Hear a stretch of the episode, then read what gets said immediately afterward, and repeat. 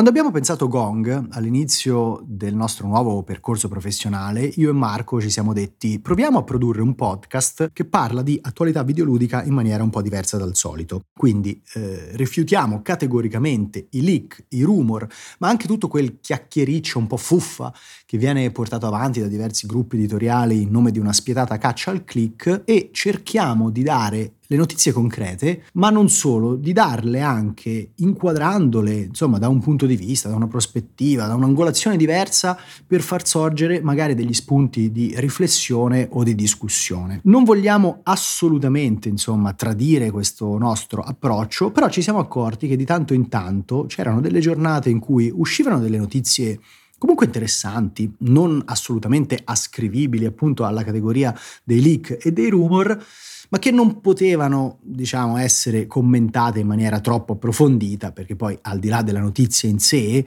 non c'era, diciamo, nessuno spunto di approfondimento. E forse ci siamo resi conto che di tanto in tanto finivamo per perderci qualcosa, perché chi vuole seguire comunque l'attualità videoludica, restare informato, comunque si perdeva alcune news che potevano anche avere un rilievo anche se non cambiavano diciamo le sorti del mercato o di un brand o di un team di sviluppo. Quindi quella che state per ascoltare è una puntata un po' diversa dal solito è anche una prova che è, assume diciamo così la forma un po' più di una rassegna stampa. Quindi invece che due notizie magari commentate per una decina di minuti l'una qui troverete spazio per un poker di news quindi ne ho selezionate quattro sono notizie un po' più piccoline ma spero che vi faccia piacere comunque ascoltare questa puntata. Vi chiedo di farmi sapere anche nello spazio dei commenti che trovate per esempio su Spotify che cosa ne pensate di questo approccio. Ovviamente ribadendo che mai e poi mai andremo in controtendenza rispetto a quello che è stato il valore fondante di Gong, quindi non troverete mai rumor, leak e robaccia del genere. E poi questa tipologia di puntate, diciamo così, non diventerà lo standard, cercheremo sempre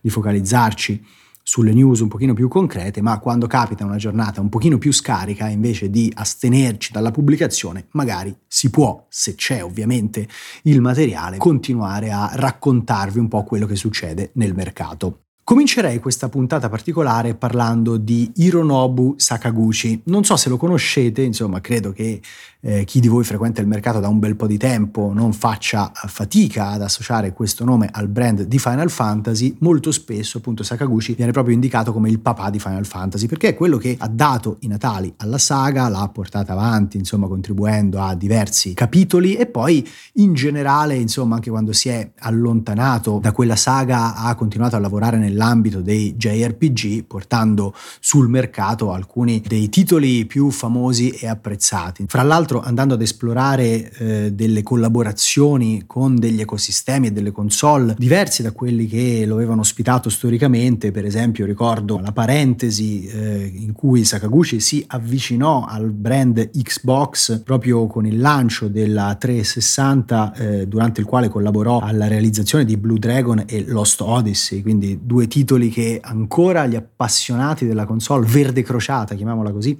si ricordano bene. Poi successivamente si era un po' allontanato, diciamo, dallo sviluppo, o meglio, aveva ridotto in maniera abbastanza drastica il eh, suo contributo, eh, è tornato proprio di recente, eh, in particolare due anni fa, nel 2021, con Fantasian, un prodotto che forse non molti di voi conoscono perché è rimasto abbastanza confinato in un ambiente molto molto poco frequentato, diciamo, soprattutto dai giocatori console. Infatti Fantasian è uno dei pochi titoli che è ancora oggi un'esclusiva integrale di Apple Arcade. È un JRPG con una componente artistica molto particolare, fra l'altro anche discretamente apprezzato poi da chi l'ha giocato con un eh, sistema di controllo un po' semplificato insomma per adattarsi anche agli schermi degli smartphone su cui principalmente viene ospitato ma molto apprezzato dal punto di vista della narrazione, delle meccaniche di gioco e appunto anche dell'atmosfera. Ecco, Sakaguchi durante lo sviluppo di Fantasian aveva affermato che probabilmente quello sarebbe stato il suo ultimo progetto. Non lo aveva proprio dichiarato apertamente, però in diverse interviste aveva detto che durante lo sviluppo proprio eh, aveva affrontato le sfide creative eh, con quella filosofia, come se questo Fantasian dovesse essere il suo ultimo lascito. Ecco, sembra che ci sia margine invece per vedere Sakaguchi eh, al lavoro su dei nuovi progetti. Eh, e questa speranza viene alimentata da un tweet che appunto Hironobu ha fatto qualche giorno fa, un tweet che è squisitamente nipponico anche nel concetto e nella filosofia, perché infatti Sakaguchi sostiene, insomma racconta anzi, di aver visitato un tempio, il tempio Ise Jingu, nella prefettura di Mei, uno dei templi più importanti insomma eh, in Giappone dove si dice che risieda proprio la divinità Amaterasu quindi la divinità del sole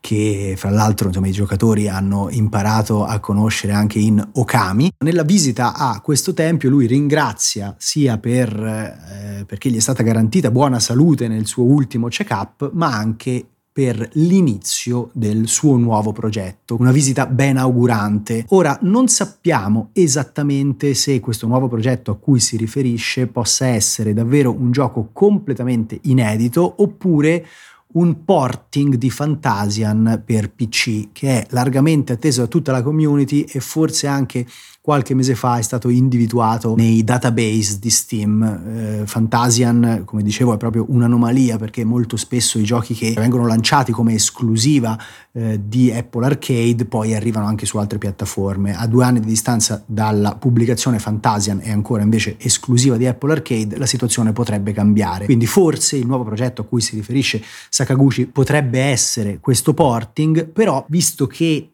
viene citato proprio un new project, questo aggettivo, eh, questo alone di novità e quindi questa componente inedita, a me lascia pensare che invece sia il lavoro su qualcosa di diverso. Ovviamente non possiamo postulare neppure che si tratti necessariamente di un videogame, potrebbe anche fare altro, fra l'altro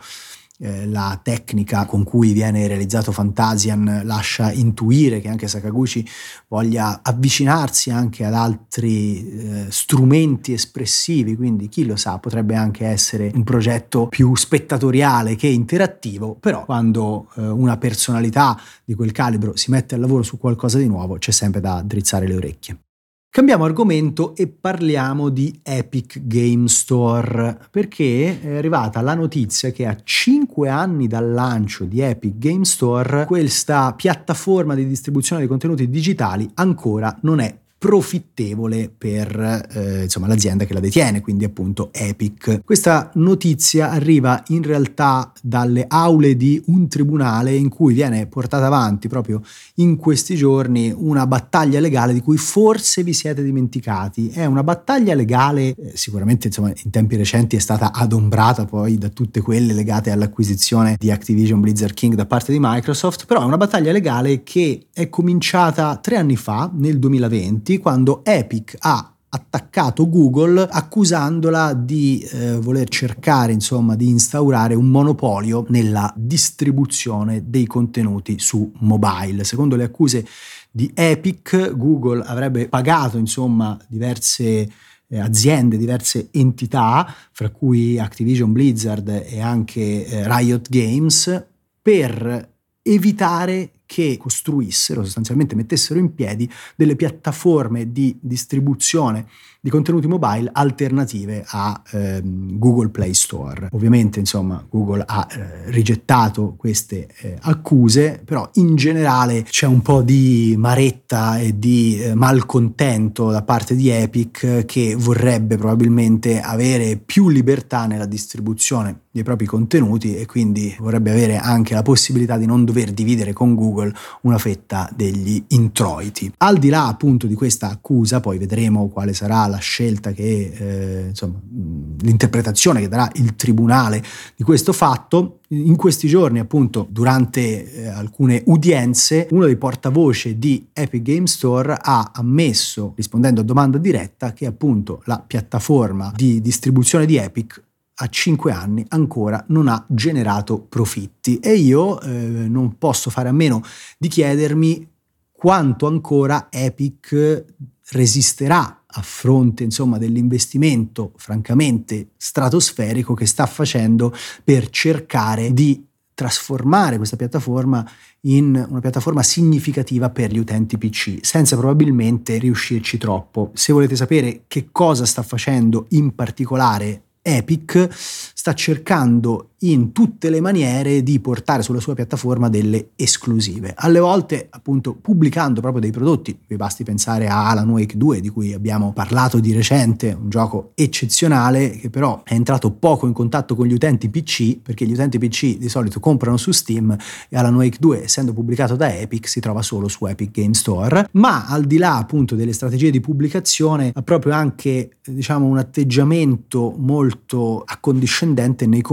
confronti delle richieste economiche dei vari publisher. Vi basti pensare che di base chi pubblica su Epic Game Store si vede decurtato il 12% degli introiti, ok? Quindi del prezzo poi che l'utente finale paga per il suo gioco, mentre su Steam la fetta che Valve trattiene, che quindi non arriva agli sviluppatori, è pari al 30%. Oltre a questo c'è tutto l'investimento per continuare a proporre ogni settimana dei titoli gratuiti che vengono inseriti nelle librerie di diversi utenti che se li eh, accaparrano, ma poi molto spesso neppure li giocano. Però questo ha ovviamente un costo per Epic che deve dare agli sviluppatori di questi giochi giochi una contropartita economica per ogni eh, download. Come se non bastasse, lo scorso agosto è stato annunciato un meccanismo di eh, esclusività che permette a chi decide di pubblicare su Epic Game Store in esclusiva per almeno sei mesi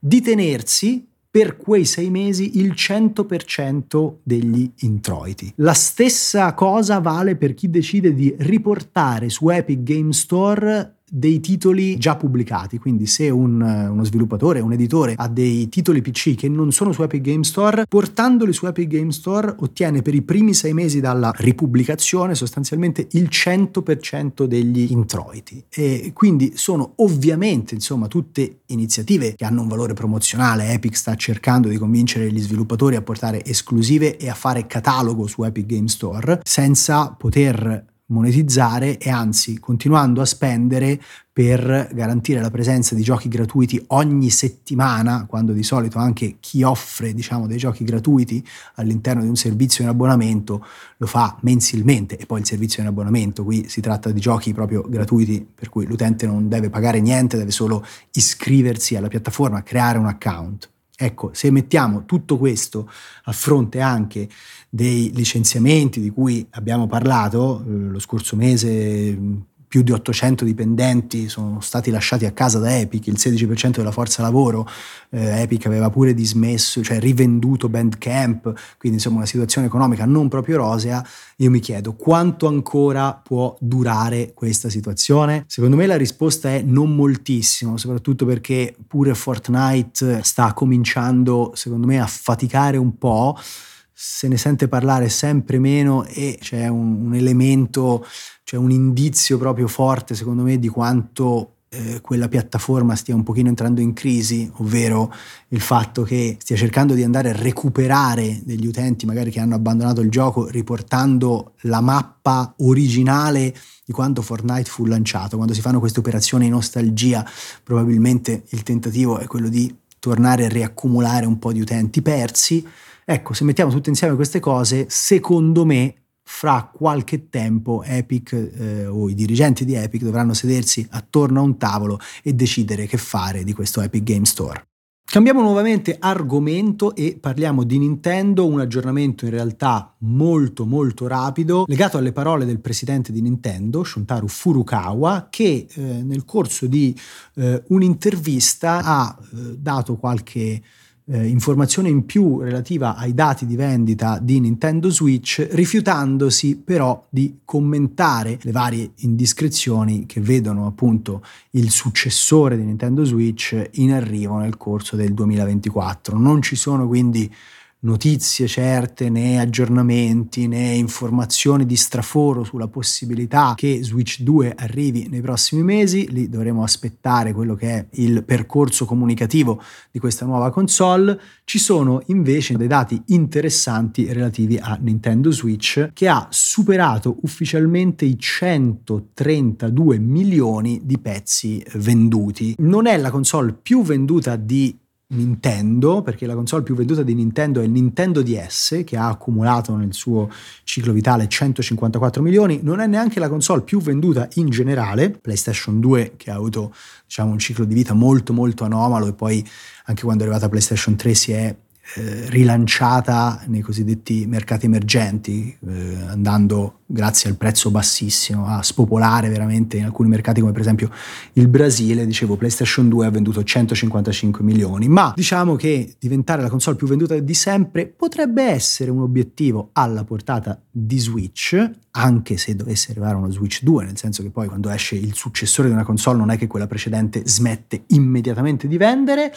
Eh, la cosa interessante è che proprio mentre si parla di Switch 2, Switch 1 continua a vendere e vende tanto, vende tanto a livello di hardware, perché sì, c'è stato un declino chiaramente rispetto agli anni d'oro, ma comunque nei primi sei mesi di questo anno fiscale c'è stato un incremento addirittura eh, rispetto all'anno fiscale precedente e continua a vendere tanto anche a livello di software. Vabbè, sono arrivate indicazioni numeriche, per esempio Tears of the Kingdom in pochissimi mesi dal lancio ha quasi raggiunto i 20 milioni di copie vendute, che per un titolo in esclusiva è veramente una cosa incredibile. Come si spiega questa corsa inarrestabile di Switch? Ci prova il eh, presidente, ci prova appunto Furukawa, che spiega come l'obiettivo di Nintendo sia quello di continuare a pubblicare ovviamente dei titoli distintivi che generano interesse nei confronti della piattaforma, ma sia diventato adesso quello di moltiplicare addirittura le Switch all'interno di un singolo nucleo familiare.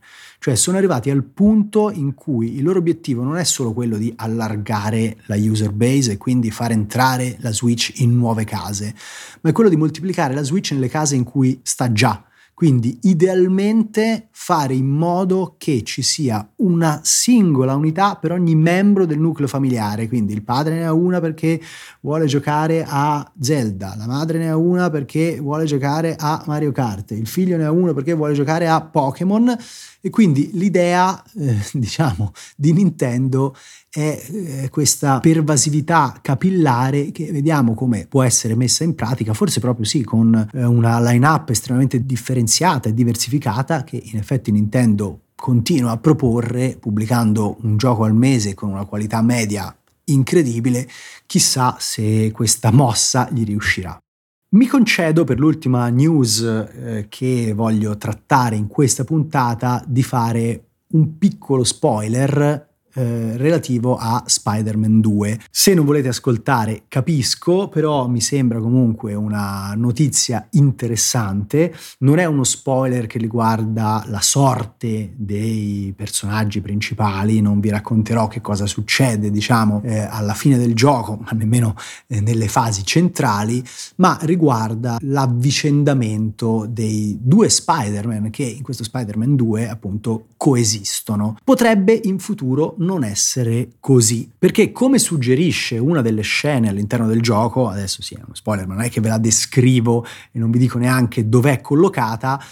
pare che in futuro Miles Morales possa diventare in qualche modo lo Spider-Man centrale di New York e non essere solo relegato al suo quartiere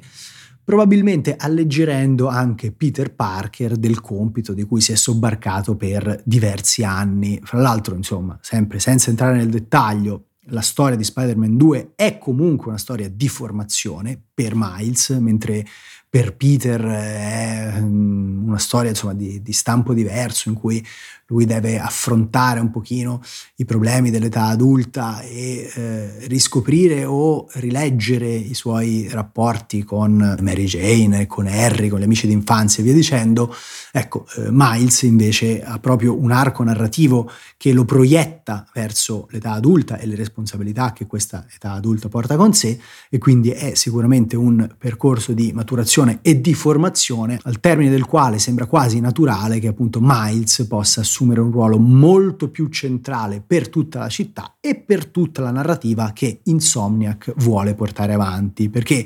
al di là appunto eh, di questa questione, secondo me la notizia veramente importante, forse da dare per scontata, però in questa maniera ufficializzata, è che ci saranno altri giochi di Spider-Man, almeno un altro gioco di Spider-Man. Io, senza di nuovo entrare nel dettaglio, cito il fatto che all'interno del gioco si parla di un ultimo capitolo, quindi spero vivamente che Insomniac voglia fare una trilogia e poi dedicarsi ad altro, sicuramente non abbandonerà il mondo supereroistico, ma sarebbe anche interessante se abbandonasse Spider-Man per un po', magari conservando Wolverine e poi lavorando anche ad altre IP, magari non eh, relative a una licenza, chi lo sa, però ecco, insomma, sicuramente il punto è che ci sarà un altro Spider-Man, non so che cosa succederà per questo Spider-Man 2, penso proprio che possano arrivare dei DLC a pagamento così come sono arrivati per il primo Spider-Man, trovo più difficile invece che possa, prima di uno Spider-Man 3, esserci un capitolo intermedio come era Miles Morales, però chi lo sa, magari potrebbero anche ripetere, diciamo, questa struttura e introdurre un nuovo personaggio, una Spider-Gwen che prima ottiene il ruolo di protagonista di un'espansione standalone e poi eh, si aggiunge a Miles Morales come eh, insomma paladina di New York della città, non lo so. Sicuramente Insomniac non ha finito con Spider-Man, ma forse ha finito con Peter Parker. Siamo arrivati al termine di questa puntata un po' diversa dal solito. Rinnovo, come ho fatto all'inizio, insomma, di questo episodio, eh, la richiesta di lasciarmi dei feedback. Quindi fatelo attraverso gli strumenti che Spotify vi mette a disposizione eh, e fatevi sentire anche per quanto riguarda insomma, il supporto a Gong a tutto tondo, eh, se vi piace quello che facciamo e anche se vi piace l'idea magari di continuare a pubblicare in maniera un pochino più eh, rigorosa anche quando il mercato non ha proprio grosse notizie, potete supportarci attivando un abbonamento, ovviamente insomma è solo a scopo di sostegno del progetto, non ci sono contenuti dietro paywall, oppure potete semplicemente condividere questo podcast con i vostri amici appassionati di videogiochi, farlo conoscere in giro, lasciarci una recensione e attivare la campanellina su tutte le piattaforme. Ciao!